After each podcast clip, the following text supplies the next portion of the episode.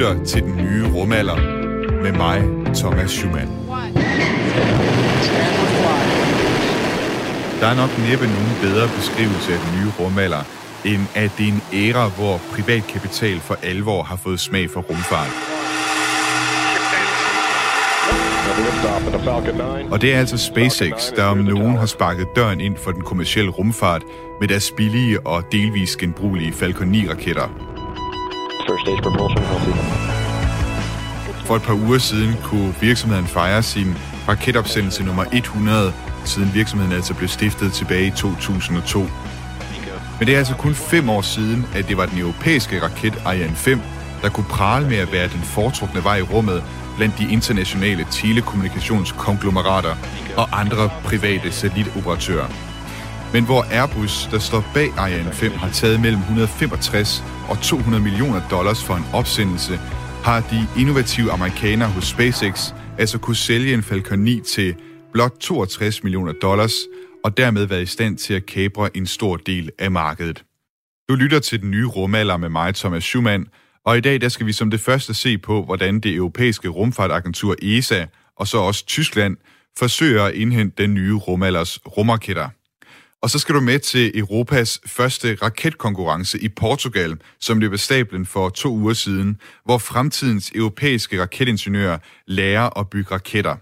Der var også dansk deltagelse, og jeg har talt med Rasmus Pedersen, der er formand for Studenterraketforeningen Danstar, og det gik ikke helt som det var, de havde regnet med, da de skulle sende deres raket afsted i Portugal.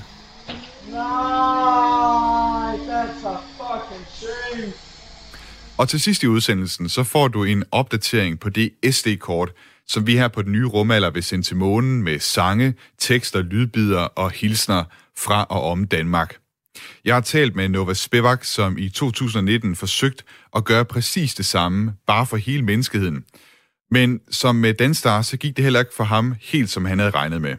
It was an incredible letdown. It was it was really shocking. Men først så skal vi høre om, hvordan det europæiske rumfartagentur forsøger at sætte fod under nye europæiske rumraketter.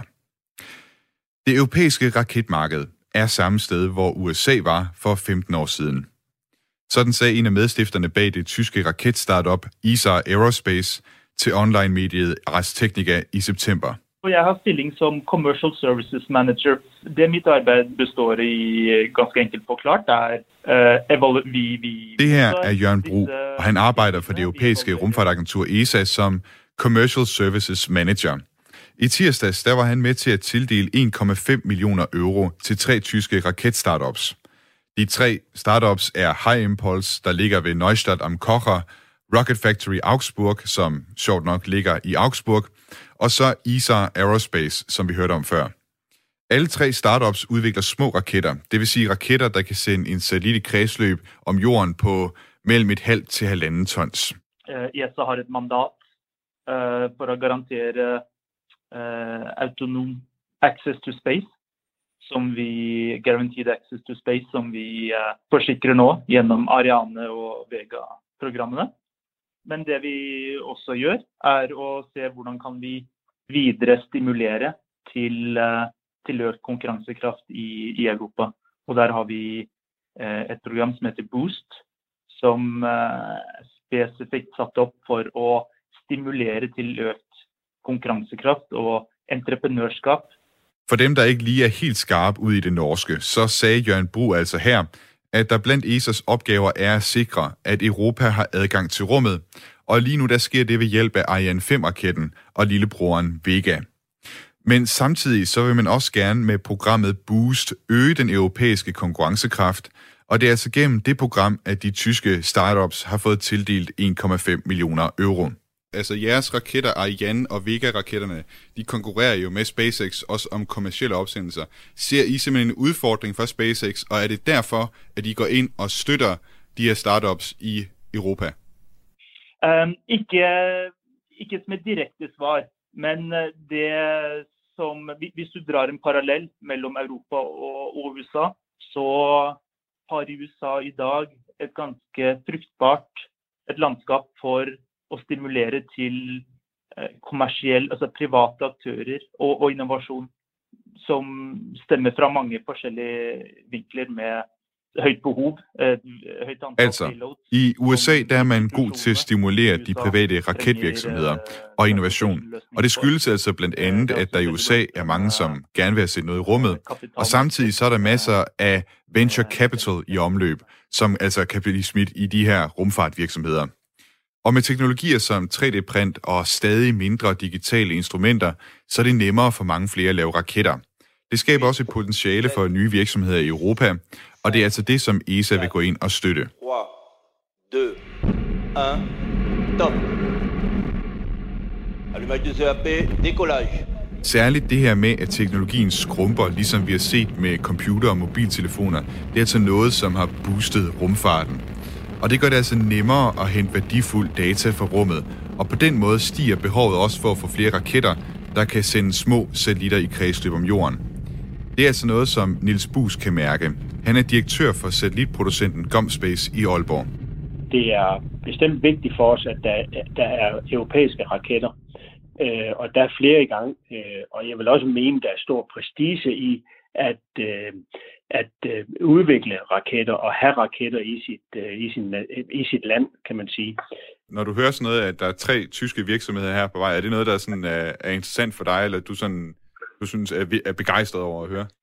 Ja, det er jeg, øh, og, og, og vi, vi har nok også typisk en form for kontakt med de fleste af dem, øh, fordi de er selvfølgelig interesseret i at, at snakke med de firmaer, som, som øh, kan blive deres kunder med hensyn til at få, få, få tingene sendt op, eller deres partnere, når ting skal sendes op. Aktuelt er der på verdensplan over 50 forskellige virksomheder, som er ved at udvikle små raketter. Og det er altså ikke kun det europæiske rumfartagentur, der stiller millioner i udsigt til ingeniører, der har drømme om at sende noget i rummet. Faktisk så er støtten endnu større fra det land, som lagde grundstenen til den moderne rumraket. We have called upon one of the foremost exponents of space travel, Dr. Werner von Braun. Now here's a model of my design for a four-stage orbital rocket ship. Compared to the unmanned instrument rocket, it is quite large. But the overall size and weight of the rocket Hello, good morning. Hello, good morning. This is uh, Thomas Schumann from uh, Radio 4 in Denmark. Hello, hi. I presume it's Mr. Jatzenbeck that I'm speaking to. Yes, you assumed correctly. very good, very good. Det her er Thomas Jatzenbeck. Han er Tysklands rumfartpolitiske koordinator. Og så er han samtidig tovholder på det tyske rumfartagenturs konkurrence om at udvikle rumraketter, hvor de tre startups, vi hørte om tidligere, ISAR, High Impulse og Rocket Factory Augsburg, også er med, og hvor der er 25 millioner euro på højkant. So, uh, if you look at spaceflight history, Germany is, uh, you know, the home of the modern rocket, although the V2 was used for different purposes back then. But uh, would you say that it is time for Germany to re-enter the, the launch business? Yes, absolutely. So uh, th- these were dark times, what you're talking about, but nevertheless, uh, if you look at the German industry, uh, we have a lot of uh, very talented engineers. Why uh, shouldn't we also be able to build good rockets? And um, I believe uh, that uh, we see very enthusiastic uh, startups here on the place. Tyskland, landet der i mørkere dele af sin historie udviklede V2-missilet, er med Thomas Jatzenbecks ord klar til at fremstille rumraketter. Og Thomas Jatzenbeck, han mener altså, at der er stor entusiasme blandt de tyske startups. I believe that over the next years there will be so many launches as never been before in history. And so it's a huge commercial market. And that's what we're seeing that entrepreneurs and also venture capitalists are looking very interested at this raising commercial market. We want to be part of that. We made a competition for these new launcher companies. Uh, and, and one criteria was the possibility to scale up also uh, the size of the rockets, the same way as SpaceX did. If you look at the Falcon 1, it was a pretty small rocket, and afterwards they came with Falcon 9 and with Falcon Heavy, and now they're working on Starship. So rockets have uh, gone uh, huger and huger over the years, and so maybe this can be a development path for them too. For at opsummere, så tror Thomas Jartsenbæk altså, at vi i løbet af de næste par år vil se endnu flere rumraketter på markedet, end der nogensinde har været. Det er noget, Tyskland gerne vil være en del af, og i den konkurrence, som det tyske rumfartagentur har udskrevet, der var et af kriterierne, at de nye startup-virksomheder altså skulle være i stand til at kunne skalere deres raketter, så de kan gøre SpaceX-kunsten efter, da de gik fra den lille Falcon 1-raket til den mellemstore Falcon 9, og nu arbejder på det enorme Mars-rumskib Starship. You mentioned SpaceX uh, here yourself. Has that been a sort of a push or inspiration for, for you also, you politicians, to sort of um, get into this uh, field as well and, and, and start uh, funding uh, startups like this? Yes, uh, to be honest, uh, we are looking around and where you can see successful concepts, why not transfer them to your uh, national and European strategies? And, and what we see is that NASA created an excellent strategy. They said, okay, we, we give you the first thing is a milestone prizes. If you reach technical competencies, then we uh, pay you an amount of money for the development, but that's the small part. And the huge part is we are going to procure uh, a flight uh, for your rocket. And in the end, uh, SpaceX was created. Jeg spurgte Thomas Jartsenbæk, om det er også SpaceX, der har givet de tyske politikere et skub. Ja, siger han. Når man kan se, at der er nogen, der er succesfulde, hvorfor så ikke kopiere det? NASA's strategi var fremragende. De satte mål, som SpaceX skulle opfylde i sin raketudvikling for at vinde penge, og så gjorde NASA sig selv til SpaceX' største kunde. Det er den strategi, man har overtaget i Tyskland. Mr. Jartsenbæk, uh, thank you very much for taking the time to, to speak to me this morning. It's a pleasure. Landing legs have deployed. Og hvis du kunne tænke dig at høre mere om nogle af de steder, hvorfra at de her raketter altså kunne blive sendt op i fremtiden i Europa inden for det næste år, så lyt til den nye rumalder fra den 10. august, hvor jeg talte med folkene bag henholdsvis en norsk og en svensk rumhavn. Du kan finde udsendelsen inde på Radio 4's hjemmeside, på Spotify eller på Apples podcast player. Vi skal nu vende blikket væk fra de små tyske raketter og over på en endnu mindre dansk raket og en konkurrence for raketbyggere i Portugal, som løb af stablen forrige weekend. Du kan måske huske navnet Danstar. Vi har været inde på dem før her i den nye rumalder. Danstar er navnet på DTU's studenterraketforening. De har siden 2016 arbejdet på at få deres Dragonfly-raket op at flyve. Og de fik altså chancen for at opsende deres raket forrige weekend ved Europas første raketkonkurrence. Men tingene de gik ikke helt som planlagt. Jeg kan nu sige velkommen til Danstars formand Rasmus Pedersen. Goddag. Hej Thomas, goddag. Og Rasmus, før vi øh, taler om, hvordan det så gik jer til konkurrencen dernede, så tror jeg lige, vi skal genopfriske, hvad det helt præcis er for en konkurrence, det var, I deltog i. Så vidt jeg forstod, så var det altså den første studenterraketkonkurrence i Europa nogensinde. Og så er det også lidt jer, kan man sige, der var med til starten. Kan man ikke godt sige det? Jo, på sin vis. Vi kastede i hvert fald bolden op, og så var vi jo heldige nok til, at der var nogen, der så greb den. Øh, men der er den her konkurrence, og det man lige nødt til at snakke om først. Der er den her konkurrence i USA, der hedder Spaceport America Cup, hvor målet er, øh, alt afhængig af hvad for en kategori man deltager i, men for vores vedkommende hedder målet være at ramme 30.000 fod med vores raket. Så det vil sige, at den skulle ramme præcis 30.000 fod, ikke noget over eller under, og så komme ned igen pænt. Og det blev så aflyst på grund af pandemien, og så i den forbindelse, så sendte vi et brev til Jan Wørner fra ESA, som er, jeg mener, det er generaldirektør, eller jeg ved faktisk ikke, om han stadig er det, men det var han i hvert fald. Han er vist på vej ud, så vidt jeg ved. Ja, ja. Der, ja et eller andet. Men, ja. øh, men ja, så sendte vi et brev, hvor vi spurgte ham, øh, hvorfor er det her ikke en ting i Europa, og vi er ret sikre på, at der er rigtig mange rakethold i Europa nu, der har sådan rimelig klare raketter, som, fordi de skulle have været med til konkurrencen i USA, som nu er blevet aflyst. Og så sagde vi, jamen, kan det ikke være noget, man får, får på plads i Europa også, at vi får sådan en konkurrence? Og så sagde han, jeg skal se, hvad jeg kan gøre. Og så gik der ikke ret lang tid, så fik jeg en øh, mail i min inbox fra en øh, Chiara Manfletti fra Portugal Space, som er den portugisiske rumagentur, som sagde, jeg kan forstå, I gerne vil sende nogle raketter op. Og så tog det ene ligesom det andet, og de her gutter nede i Portugal Space, de tog til den, sammen med noget hjælp fra øh, en anden studenterforening i uh, Nordnorge, øh, på Pols, NTNU, som også bygger raketter, og øh, Copenhagen Suborbitals var også med indover. Og så fik de ligesom stablet den her studenterraketkonkurrence på benene i Portugal. Og, og konkurrencen går mere eller mindre ud på det samme, så skal jeg forstå, som den her øh, Spaceport America Cup, er det sådan, den hedder. Øhm, altså nu op på de her 30.000 fod. 30.000 fod, hvor meget er det i meter egentlig? Det er 9.144 meter, hvis jeg husker rigtigt. Okay, så det, det er næsten op sådan i flyvehøjde for en, øh, for en øh, kommersiel øh, flyvemaskine. Men jeg tror, jeg tror faktisk reelt, det er, det er. Altså, der er nogle fly, der flyver den højde, så, så det er deroppe. Men som konkurrencen ligesom skred fremad, så blev det i virkeligheden mere bare et mål om, jamen der er alle de her studerende, de vil gerne have sendt deres raketter op. Okay. Så der gik ikke så meget konkurrence i det. Det var mere sådan en fælles ånd, om nu skal vi altså have sendt de her raketter op, ja. som ellers ikke skulle have været sendt op. Jeg sad så derhjemme og fulgte med øh, på jeres livestream. Det var et meget imponerende setup, I havde med, med flere forskellige kameravinkler og så videre, hvor man kunne sidde og følge med live. Og jeg sad også og så med der i minutterne op til, at øh, raketten den skulle afsted. Jeg tror, det var omkring lidt over tre eller et eller andet dansk tid.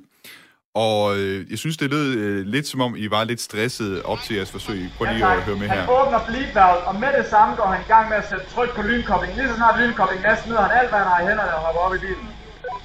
Vi åbner lynkoblingen og en lille smule, og så hiver vi quick connect af og løber i bilen og hopper op bag. Ja, det var jo blandt andet dig, øh, Rasmus, man kunne, man kunne høre her. Hvorfor, det, det lød jo noget hektisk. Hvorfor var stemningen så hektisk på det her tidspunkt? Ja, vi rendte ind i en, en fejl, vi hed, eller der var en system, eller der var en komponent i vores den del af raketten, der er ansvarlig for påtankningen, der sidder sådan en envejsventil, som vi har bøvlet med herhjemme, som besluttede sig for at, at gå i flitsbue, hedder han sagt, øh, for i hvert fald ikke at te sig godt. Jeg vil øh, sige, at den går i flitsbue. Nej, det, er, der, er ikke, det er ikke bare figurativt. Altså, okay. den besluttede sig for ikke, ikke at virke, som den skulle, nede i Portugal, på rampen. Øh, og det var ret træls, øh, fordi det er, den, det er den komponent, der er ansvarlig for, at når vi afslutter tankningen, at så bliver vores øh, lattergas ind i raketten. Så det vil ligesom sige, at, at, at det er selvfølgelig klart, at man skal tanke noget lattergas på raketten, og så vil du gerne have, at det bliver i raketten, og det skal ligesom ud igennem motoren. Og den her komponent, altså den, vi tanker ind igennem, og det er den, der sørger for, at når vi er færdige med at tanke, så kommer det ikke ud af raketten, før vi er klar til at blæse det igennem motoren. Og den, den satte sig så fast, så, så den vil ikke forhindre lattergassen i at fise ud af raketten. Og det er jo selvfølgelig rigtig træls, når man står på affyringsrampen, og øh, der er fem minutter til launch. Så det, der sker her, det er, at vi er ved at koordinere, hvordan det der det skal foregå rent praktisk. Fordi der er som sådan, altså, der er som sådan ikke noget sikkerhedsmæssigt i det. Altså, vi, vi har prøvet det der mange gange, hvor det ikke virker, som det skal, og gå ud og afkoble på den og sådan noget, og det, det er sådan set okay.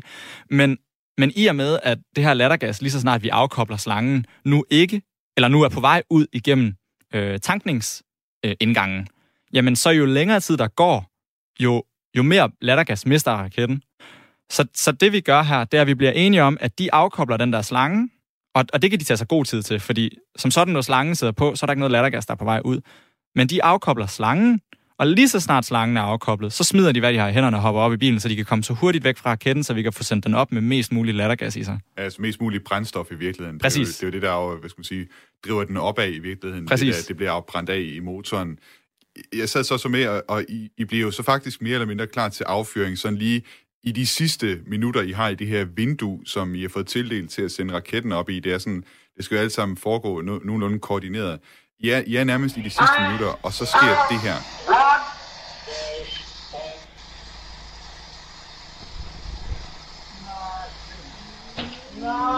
Nej, that's a fucking shame.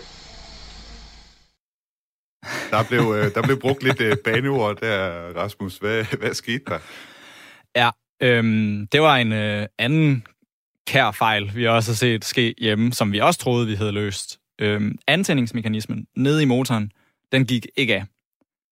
Og vi havde i forbindelse med opsendelsen slået nogle af rakettens interne checks fra, sådan at raketten ikke kunne slukke for sig selv ved et uheld. Vi havde testet det her så meget derhjemme, at vi var så sikre på, at det ville virke i, i Portugal. Så vi skulle ikke være ude for, at der var en eller anden vi skulle komme ud for, at der var en eller anden softwarefejl eller en eller anden elektrisk fejl, der gjorde, at motoren ikke fik lov at tænde, selvom den var gået i gang. Så vi havde slået de her øh, motorcheck fra.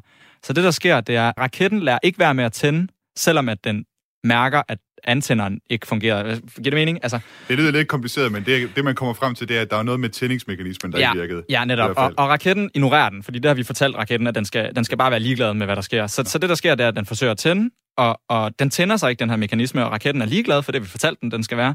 Og så tømmer raketten sit brændstof øh, ud igennem motoren, men der er ikke ild ind i motoren, så, så det svarer til, at man bare åbner for, for en hane. Der er en sådan stor hvid sky, man ser der på øh, hvad det, livestreamen. Ja, netop. Der, det er lattergassen. Ja, ja.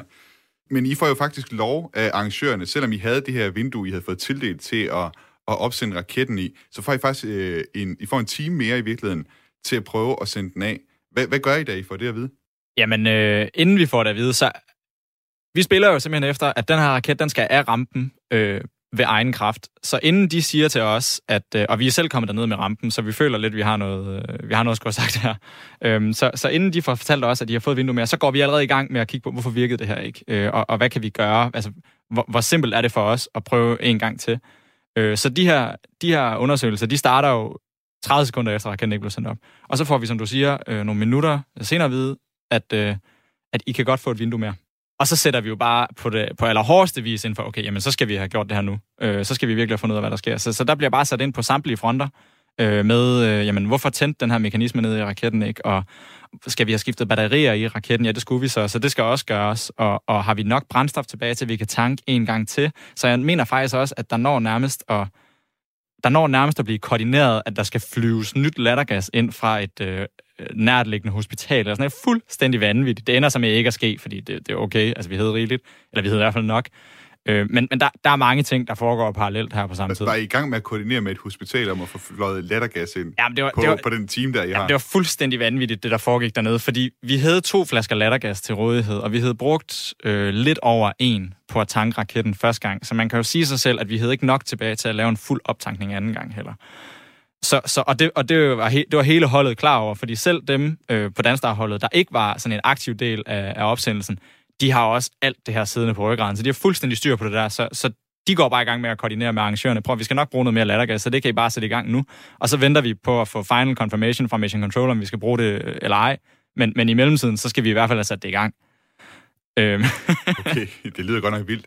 I, og I har så den her time, og man kan også se på, på livestream, der I, I løber stærkt. Og øh, I kommer så frem igen til en, en countdown, og jeg synes lige, vi skal prøve at lytte til, hvordan, hvordan det så gik, da det var, at I nåede til, til den countdown.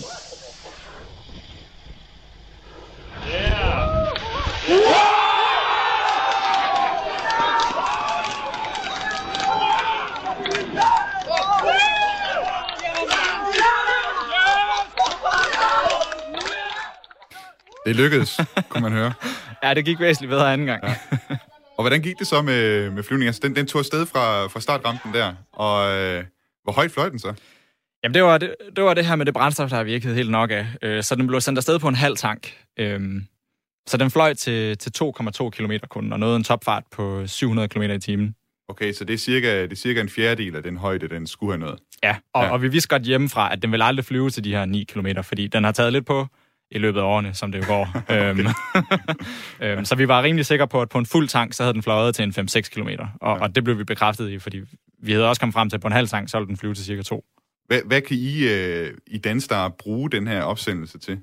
Jamen, det er jo sådan set den første reelle øh, opsendelseserfaring, der opnås i Danstar.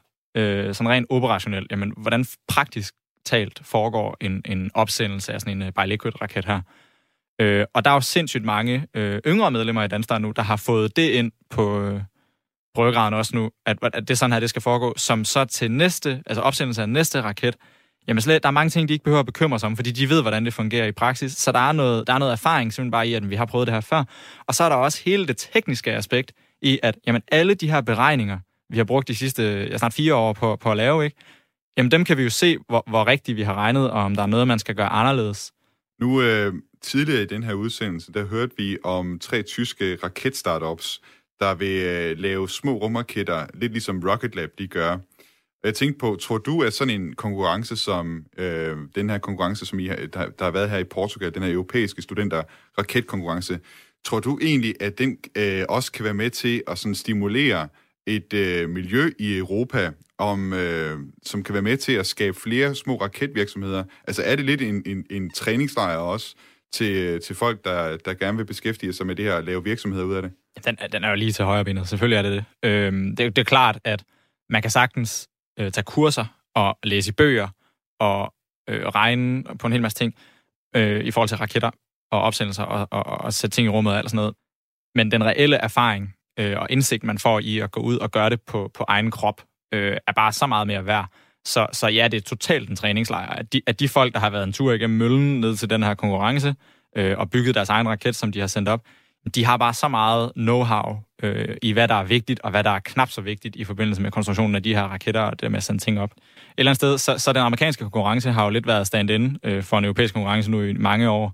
Øh, men der manglede bare en god trigger til, til, at man havde det i Europa, fordi der er ikke nogen god undskyldning for ikke at have det her, kan man sige. Øh, for, fordi der, der er nogle sindssyge fordele øh, for USA ved at have den der konkurrence. Der er jo så mange hundrede universiteter, der deltager. Øh, og, og det bliver nogle fuldstændig vanvittigt dygtige studenter, der kommer ud på den anden side, efter man har igennem det der. Så hvorfor skulle man ikke også have det i Europa? Det virker jo helt meningsløst. Det er jo ikke, fordi vi ikke bygger raketter eller sender ting i rummet, men det har bare ikke eksisteret. Rasmus Pedersen, formand for øh, Danstar, det danske øh, studenter-raketbyggeforening øh, tror jeg, hvis man kan kalde det. Tak fordi du var med og fortælle om jeres deltagelse i øh, den europæiske raketkonkurrence der i Portugal. Jamen, det var en fornøjelse. Tak skal du have. Du lytter til den nye rumalder med mig, Thomas Schumann. Can you realize that we, that all of us, have actually begun the exploration of another world? Come with us. We are going to the moon. Hvis du er en af programmets faste lyttere, så ved du, at vi her på den nye rumalder har et lille, lille måneprojekt kørende. Men hvis det er første gang, du lytter til programmet, så skal du blot vide, at jeg har købt en såkaldt Moonbox. En lille æske med plads til et hukommelseskort, et, så, et såkaldt SD-kort, som vil blive sendt i rummet til næste år af virksomheden Astrobotic, og som forhåbentlig vil lykkes med at lande, lande sikkert i det grå månestøv. Tanken med vores måneprojekt, det er altså at sende en slags tidskapsel om, hvad Danmark er for et sted, og hvem danskerne er. Så, og vi har selv nogle ting, som vi har tænkt os at lægge på det her SD-kort. Men samtidig, og det kan jeg ikke understrege nok, så vil jeg også gerne have jer derude med i projektet. Så hvis I derude har forslag, eller hvis I har noget af jer selv, en hilsen, et billede eller noget helt andet, som I gerne vil have med op til månen, så, øh, så kan I altså sende det ind til mig. Husk på, månen, øh, på månen er der ikke vind eller vejr, så SD-kortet det kan komme til at stå der i mange tusind år, hvis ikke millioner år. Du kan sende dine forslag og bidrag ind til den nye rumalder snablag radio4.dk.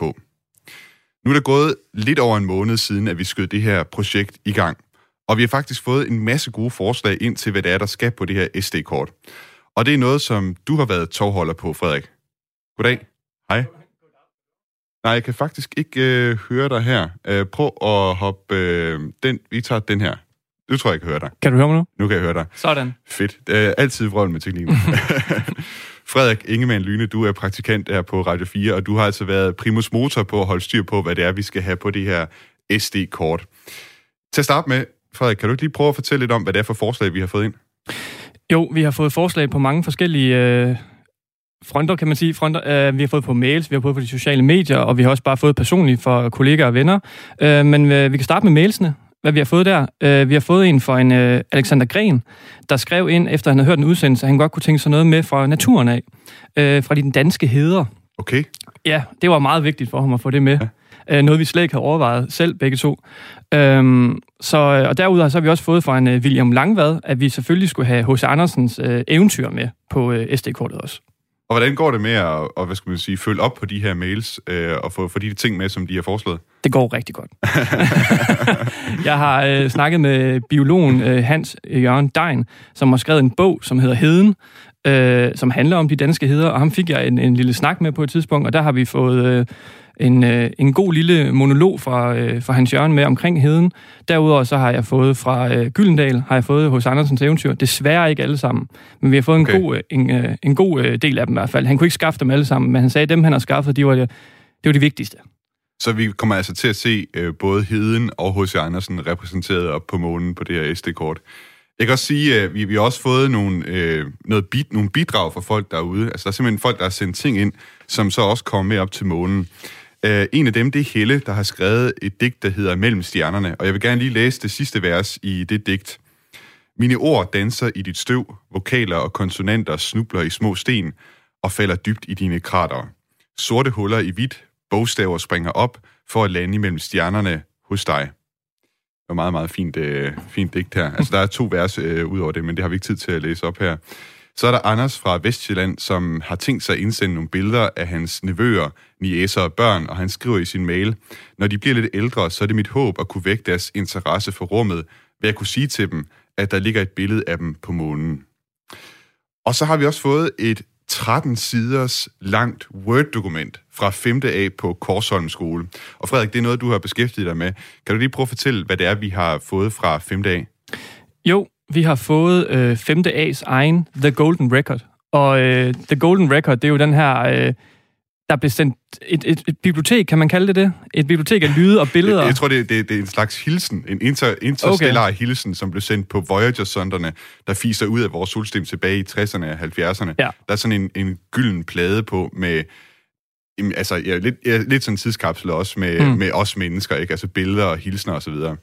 Vi har så modtaget en øh, lille mini-version af det fra øh, 5. A på Korsholmskolen, øh, hvor de har inkluderet en masse ting, som eleverne synes, som skulle op på månen. Øh, og øh, det ved jeg ikke, du har nogle af tingene. Det er familie... Øh, øh, ting, det er noget med venner, det er spil, de ja, selv har spillet som jeg, Fortnite. Jeg, jeg sidder simpelthen med, med dokumentet her. Noget af det, som de har taget med, det er nogle ting omkring jorden. Altså, der, der har de taget nogle billeder med af en skov, bjerge, en busk, nogle blomster. Og så er det rigtigt nok, hvis man bladrer lidt længere om øh, bag til, så kan man se, at øh, de har også skrevet noget om nogle af de ting, de selv er optaget, optaget af. For eksempel e-sport. Og der nævner de blandt andet øh, spillet Overwatch, som ikke rigtig siger mig noget. Øh, de har endda skrevet det på både dansk og på engelsk. Øhm, og de har skrevet noget om også almindelig sport, om basketball og om golf. Og øh, så havde de også før, nu skal jeg se her, de har noget om mad også, som de har skrevet ind. Øh, de har skrevet her, kære astronauter. Jeg tror simpelthen, de forestiller sig, at det er nogle astronauter, der, der finder SD-kortet. Men det kan godt være, at det, det er sådan, det sker ikke. Så skriver de her, kære astronauter, vi mennesker spiser og drikker for at overle- overleve, og mad og væske er livsvigtige. Hvis ikke vi får mad og væske, så dør vi. Uden mad og drikke, duer helten ikke. Meget, meget fint. Det er man så fint. Det, det, det kunne man nu godt forestille sig, som en astronaut også godt vidste. Øh, du har snakket med læreren, der stod bag projektet her, ikke? Jo, jeg snakkede med Lena, som hun hedder, øh, læreren i den her 5. A, og øh, jeg tog en snak med hende omkring øh, tankerne bag de her ting, de har øh, puttet på øh, det her SD-kort, og om de så frem til, at det landede på månen. Det, der er vigtigt, det er de ting, som de oplever i deres fritid. Der, der er nogen, der igennem deres fritidsinteresser, der, der er spejder og sådan nogle, sådan nogle fritidsaktiviteter, går meget op i naturen, og der er også andre, der sådan fra en familiær øh, inspiration går op i miljø, og at vi holder kloden ren. Mens der er andre, der synes, at det er meget mere spændende at fortælle om, at, hvordan man spiller golf, eller kører motocross, eller øh, sådan nogle emner, som øh, optager dem, og det er meget deres fritid, der er vigtig for elever, der går i 5. klasse. Det er det, der fylder. Det er der, hvor de selv skal... Jeg tænker også, det er noget med alderstrinet, at de er på vej ud i verden, hvor de langsomt får en selvstændighed, og det, deres fritid er det første sted, hvor de sådan for alvor prøver sig selv af, uden at de nødvendigvis har de faste voksne omkring dem. Her til sidst, Lena, der kunne jeg godt lige tænke mig at vide, øh, om du havde en fornemmelse af, om eleverne, men også dig selv, glæder I jer til, til det her projekt, det, jeres projekt og vores projekt, det lander på munden? Ja da, ja da, i den grad. Altså, jeg har tænkt mig, at jeg skal finde ud af, hvordan jeg kan, øh, om vi kan finde ud af at, få, at følge selve opsendelsen, når den her raket ryger afsted. Om vi kan se det. Og jeg har da sådan rendt rundt og tænkt sådan, Nå, men vi kan da altid, øh, det bliver jo mørkere og mørkere, og nu stille en kigger derop og kigge op på månen, når vi møder tidligere om morgenen, eller altså, vi skal da følge det så tæt vi overhovedet kan. Og så den der tanke om, at vi har været med til at sende noget på månen. Nu står der om nogle måneder noget, som vi har haft fingrene i, op på månen. Det er da sådan en, det, det løfter blikket over den her lille midtjyske provinsby, ikke? Så helt bestemt. Det giver et nyt perspektiv på tingene. Okay, det var altså lidt om, hvad det er, vi har fået ind af forslag, men vi har også selv her på redaktionen haft forslag til, hvad vi skulle have med. Og et af dem, det var, at vi vil gerne have repræsenteret Danmarks nationalret, stik flæsk med persillesovs øh, op på månen. Og Frederik, der har du også øh, været ude og lave et lille indslag. Hvor var det, du var henne? Jeg tog ned på øh, Klokken, restaurant Klokken her i Aarhus, og snakkede sammen med Jesper Jæger, som er køkkenchef, og øh, han tog mig igennem, øh, hvordan man lavede stik flæsk med persillesovs. Lad os lige prøve at høre, hvordan det gik. Vi skal lave stikflæsk med persillesovs i dag. Øhm, og der er jo fire hovedelementer i en stikflæsk med persillesovs. Det er stikflæsk, kartofler, persillesovs og noget sylt til. Og det er i den her i dag, der er det rødbeder, syltet rødbeder. Vi skal have kartofler over. Og øh, nu her, der kører vi bare med nogle øh, hollandske kartofler. Og når det er sæson, kører man selvfølgelig altid med danske nye kartofler. Som en hovedregel. Dem sætter vi over, de skal cirka have 20 minutter, så de skal også sættes over som det første. Hvis din sovs bliver tyk, kan du hælde mere mælk eller vand i. Øhm, det er op til dig, hvad konsistens du vil have, men øh, det skal jo være sådan, den hænger fast på kartoflerne og ikke ryger af. Lægger flæsk på.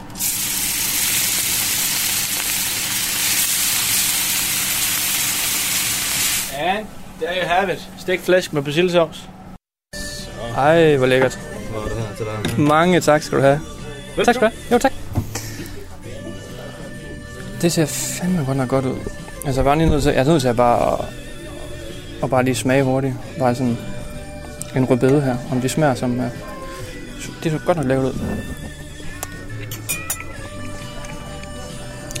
Det smager fantastisk. Mm. Ja, Frederik, du fik øh, lov at smage rigeligt på stikflæs med persillesauce. Det var også noget ukampdygtigt, da du kom tilbage i torsdags, efter at have været nede og lave det her indslag. Og øh, ja, tanken er simpelthen at, at sende, øh, sende hele den her opskrift op. Vi har lavet et 25 minutters indslag, hvor man altså kan høre, hvordan man laver det her. Frederik, øh, tak for din øh, indsats med SD-kortet så far. Det var så lidt. Og jeg synes altså, vi er rigtig godt på vej øh, med ting, vi skal sende op til, til øh, månen. Men vi har masser af tid endnu, så hvis du selv har et forslag, så send det endelig ind til os på den nye rumalder, snablagradio4.dk. Og hvis du nu mangler idéer til, hvad det er, vi kan sende op til månen, så kommer der her lidt inspiration. For vi er ikke de eneste, der har haft den her idé om at sende en slags tidskapsel op til månen. Det har den amerikanske non-profit organisation Ark Mission Foundation også, og i 2019, der forsøgte de faktisk at lande i bibliotek om menneskeheden på planet, om planeten Jorden på månen.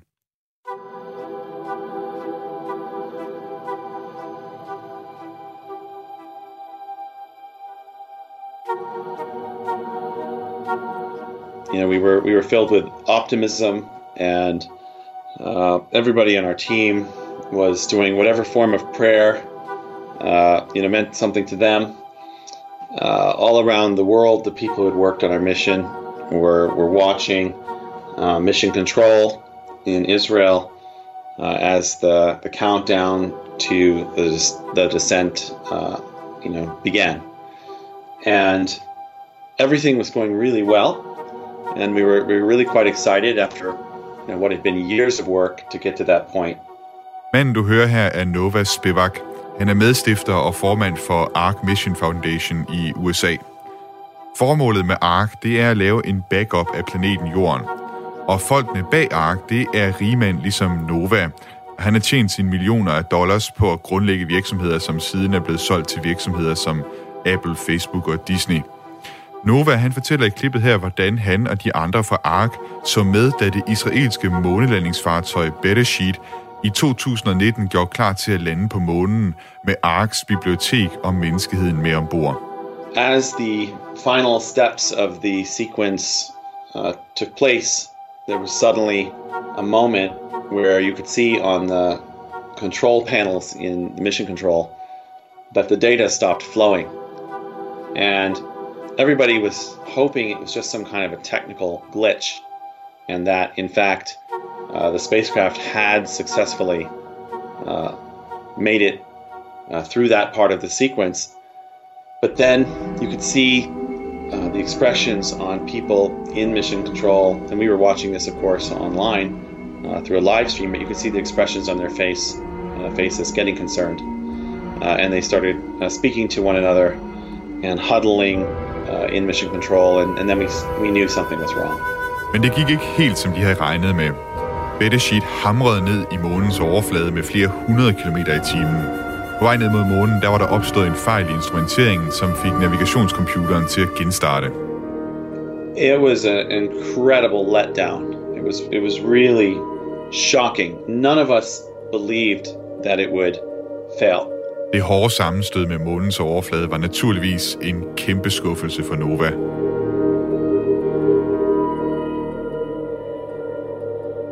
What is the ARC Lunar Library? So, the ARC Mission Foundation is a nonprofit organization that is building a backup of human civilization, which is designed to never be destroyed. So, it will last forever. And the way that we uh, ensure that is by putting it in many locations and using storage media, uh, which has uh, incredible longevity. Uh, we're writing data into a quartz crystal, which lasts 14 billion years, and we're writing data into nickel, which is an element um, and uh, lasts for uh, essentially forever, uh, as long as you you know don't hit it with a, a comet or perhaps a spacecraft impact on the moon. Formålet med ARK, det er altså at lave en backup på den menneskelige civilisation. En backup, der med Novas ord skal kunne holde for evigt. Måden de gør det, det er ved at gemme bibliotekerne i en masse forskellige steder og lave det af et materiale som kvarts og nikkel, som det tager utrolig lang tid at nedbryde. And what kind of data is it that you put on the uh, ARC uh, Lunar Library on Beresheet? Well, we included a really vast amount of data. We included the Wikipedia. Uh, we included a uh, a primer that we built um, with about uh, eighty thousand pages etched into analog at nan- nanoscale, so you can see them with a microscope. You don't need a computer, um, and that included a, a a visual encyclopedia of about a million concepts with pictures and translations into multiple languages. Uh, we included um, a giant uh, library of all known languages with about a billion uh, translations between them um, from the Rosetta Project.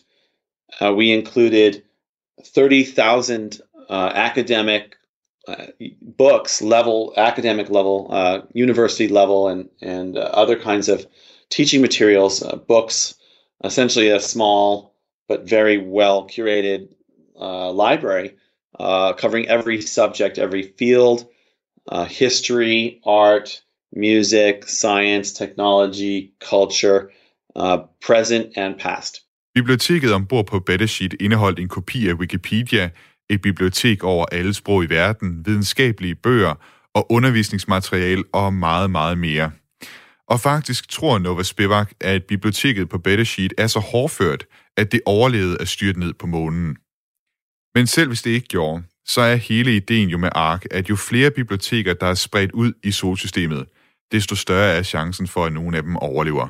Well, we're actually sending um, some additional uh, lunar library uh, editions, if you will, um, in coming years. We have a few missions scheduled to to go back to the moon uh, and send more data. So that'll give us a few more chances to deliver it to the moon.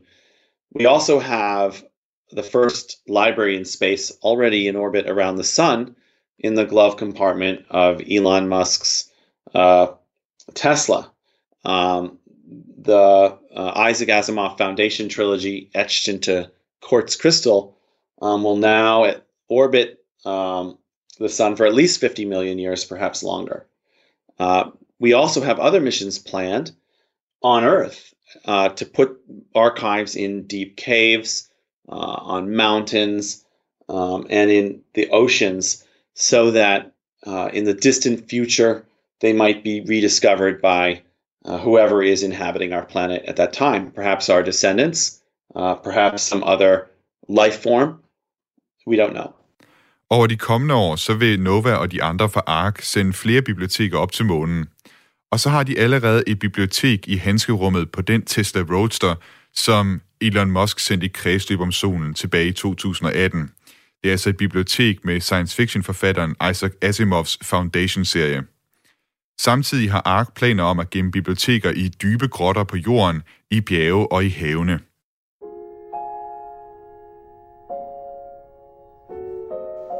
You know, uh, the reason we're doing this interview is, is actually that, that uh, we... Uh, Jeg fortalte Nova om vores plan om at sende et SD-kort til månen. That's that's wonderful. Uh, I think it's a incredible uh, experience to be able to, um, you know, put something on the moon. And it's almost something that was unimaginable when we were all children, but of course something that we'd all would have loved to have done. Uh, and so, you know, giving people a chance to participate and send something uh, of themselves to the moon is a, is a wonderful thing. And and actually, I personally have that experience because when I look at the moon, I know that at least fragments, if not all of the lunar library, is up there, and it's something you know that contains the photos and and and memories of of many people uh, who also on our team and, and who advised us added their their memories to this this object. Det er en ufattelig oplevelse at kunne sende noget op til månen, og det er vidunderligt at kunne give folk den mulighed. Når Nova han kigger op på månen, så tænker han på, at der i hvert fald er fragmenter af hans bibliotek, der ligger derop, og som også indeholder billeder og hilsner fra holdet bag Ark. How does that feel to, to look up at the moon and realize that a piece of you is actually lying up there? Well, it's a really surreal experience, and you know, it's a it's a it's a great privilege in a way to be one of the few people on the moon, and that uh, I'm part of it uh, is a humbling experience, but it's also very inspiring, and it's really something that I wish more people uh, could experience because it it enables you to to dream really big, to know that you can do that. Det er en surrealistisk oplevelse og et stort privilegium. At have del i det, det giver Nova en følelse af ydmyghed, men samtidig er det inspirerende, og han håber, at flere mennesker får muligheden. Det inspirerer folk til at have store drømme. Nu lykkedes det godt nok ikke helt for Nova at lande en backup om menneskeheden sikkert på månen i første omgang, men det afholder altså ikke ARK fra at prøve igen. Faktisk kommer deres næste bibliotek til at flyve sammen med vores SD-kort. Yeah, technically, um, what you're sending will be part of the next lunar library. Uh, if you think about it, the the lander itself will be a library, given that it will include uh, such a large amount of, of information and, and history and knowledge. And and I know other people are also adding uh, interesting things to the Moonbox, and uh, that should be, I think, a really amazing experience for the people who participate. Nova han mener simpelthen, at SD-kortet kan ses som en del af biblioteket, sammen med landingsfartøjet og de andre ting, som bliver sendt op med Astrobotics og DHL's Moonbox. Men jeg kunne alligevel ikke lade være med at tænke, at Novas bibliotek er altså noget vildere end vores SD-kort. Og med hele Wikipedia, så kommer det altså også til at indeholde en masse information om Danmark. Jeg ved ikke engang, hvor lang tid det her SD-kort det kommer til at holde på månen, før at stråling og andet det begynder at nedbryde det. Men det er nok ikke lige så lang tid som ARK-biblioteket. Så skulle vi bare have sparet os selv hele den her øvelse. Well, the difference is that your little SD card is going to be very personalized. People are going to be putting their own personal information. And I, I assume you probably are a better judge of Danish literature uh, and, and culture than than than I am, or than uh, you might find in just the the standard Wikipedia view of of Denmark. So I'm sure that you will include uh, music and recipes, photos, and historical um, stories and, and, and other things which nobody who isn't from Denmark would ever think of. Uh, perhaps even some uh, Danish humor. Nova han mener nu alligevel, at vi har noget unikt at bidrage med. I derude, I kan simpelthen bidrage med jeres egne personlige historier og bidrag. Og så er vi nok bedre til at vurdere, hvilken slags dansk litteratur og kultur, der er værd at bevare på månen. Nova er sikker på, at vi vil være i stand til at gemme musik, opskrifter, fotografier, historiske tekster og eksempler på dansk humor, som amerikanere som Nova ikke vil støde på. I think it'll be uh, really different actually than what we're sending, and it will add something nice to the corpus. Og derfor så vil jeg endnu en gang gerne opfordre jer alle sammen til at sende noget ind til det her SD-kort. I kan jo for eksempel overveje, hvad det er for danske jokes eller eksempler på dansk humor, vi skulle sende med op til månen. Og kom altså også gerne med jeres personlige historier eller billeder af jer selv eller jeres familie. Alt det, som I nu har lyst til at skulle sende med op til månen, alt det modtages med kysseren. Send det ind til den nye rumalder, radio4.dk. Og det er som altid også den mailadresse, du kan sende ris, ros, kommentar eller andet input ind til os her på den nye rumalder. Vi er efterhånden ved at nå afslutningen på dagens udsendelse af den nye rumalder. Du kan som altid lytte til den nye rumalder igen på næste mandag kl. 10.05, eller du kan finde tidligere udsendelser ind på Radio 4's hjemmeside på Spotify eller på Apples podcast player. Jeg vil gerne runde dagens udsendelse af med et digt, som Nova Spivak skrev og har sendt med på det månebibliotek, som måske stadig er til at læse et sted op på månens overflade. Her er det Nova Spivak, der læser op. The Lunar Library Dedication. We dedicate the Lunar Library to inspire all children who look up to the moon, and to all dreamers who yearn for the light. Alone, late at night, when gazing into the milky heavens, travel out beyond the limits of time and space, resting simply with your mind in the presence of the moonbeams. Forget yourself in the silence. in the radiant gap between thoughts. It's oneness, not nothingness, transcending nations, beyond cultures, free of gender and ageless. We are one human family, brothers and sisters. We are the people of the light. Believe in it, all you seers and knowers, you bringers of the dawn. Humanity has a destiny, and it whispers to us from the stars. It is in our visions and wishes, in our hopes and in our dreams. We sensed it in the optimism of childhood when looking at the sky. Treasure this calling, honor your memory, and heed the invitation. Rejoice, all you keepers of the books, and all you seekers of the light. Like the moon, you illuminate the night. Like the sun, you are starlight. Like the heart, you shine so bright.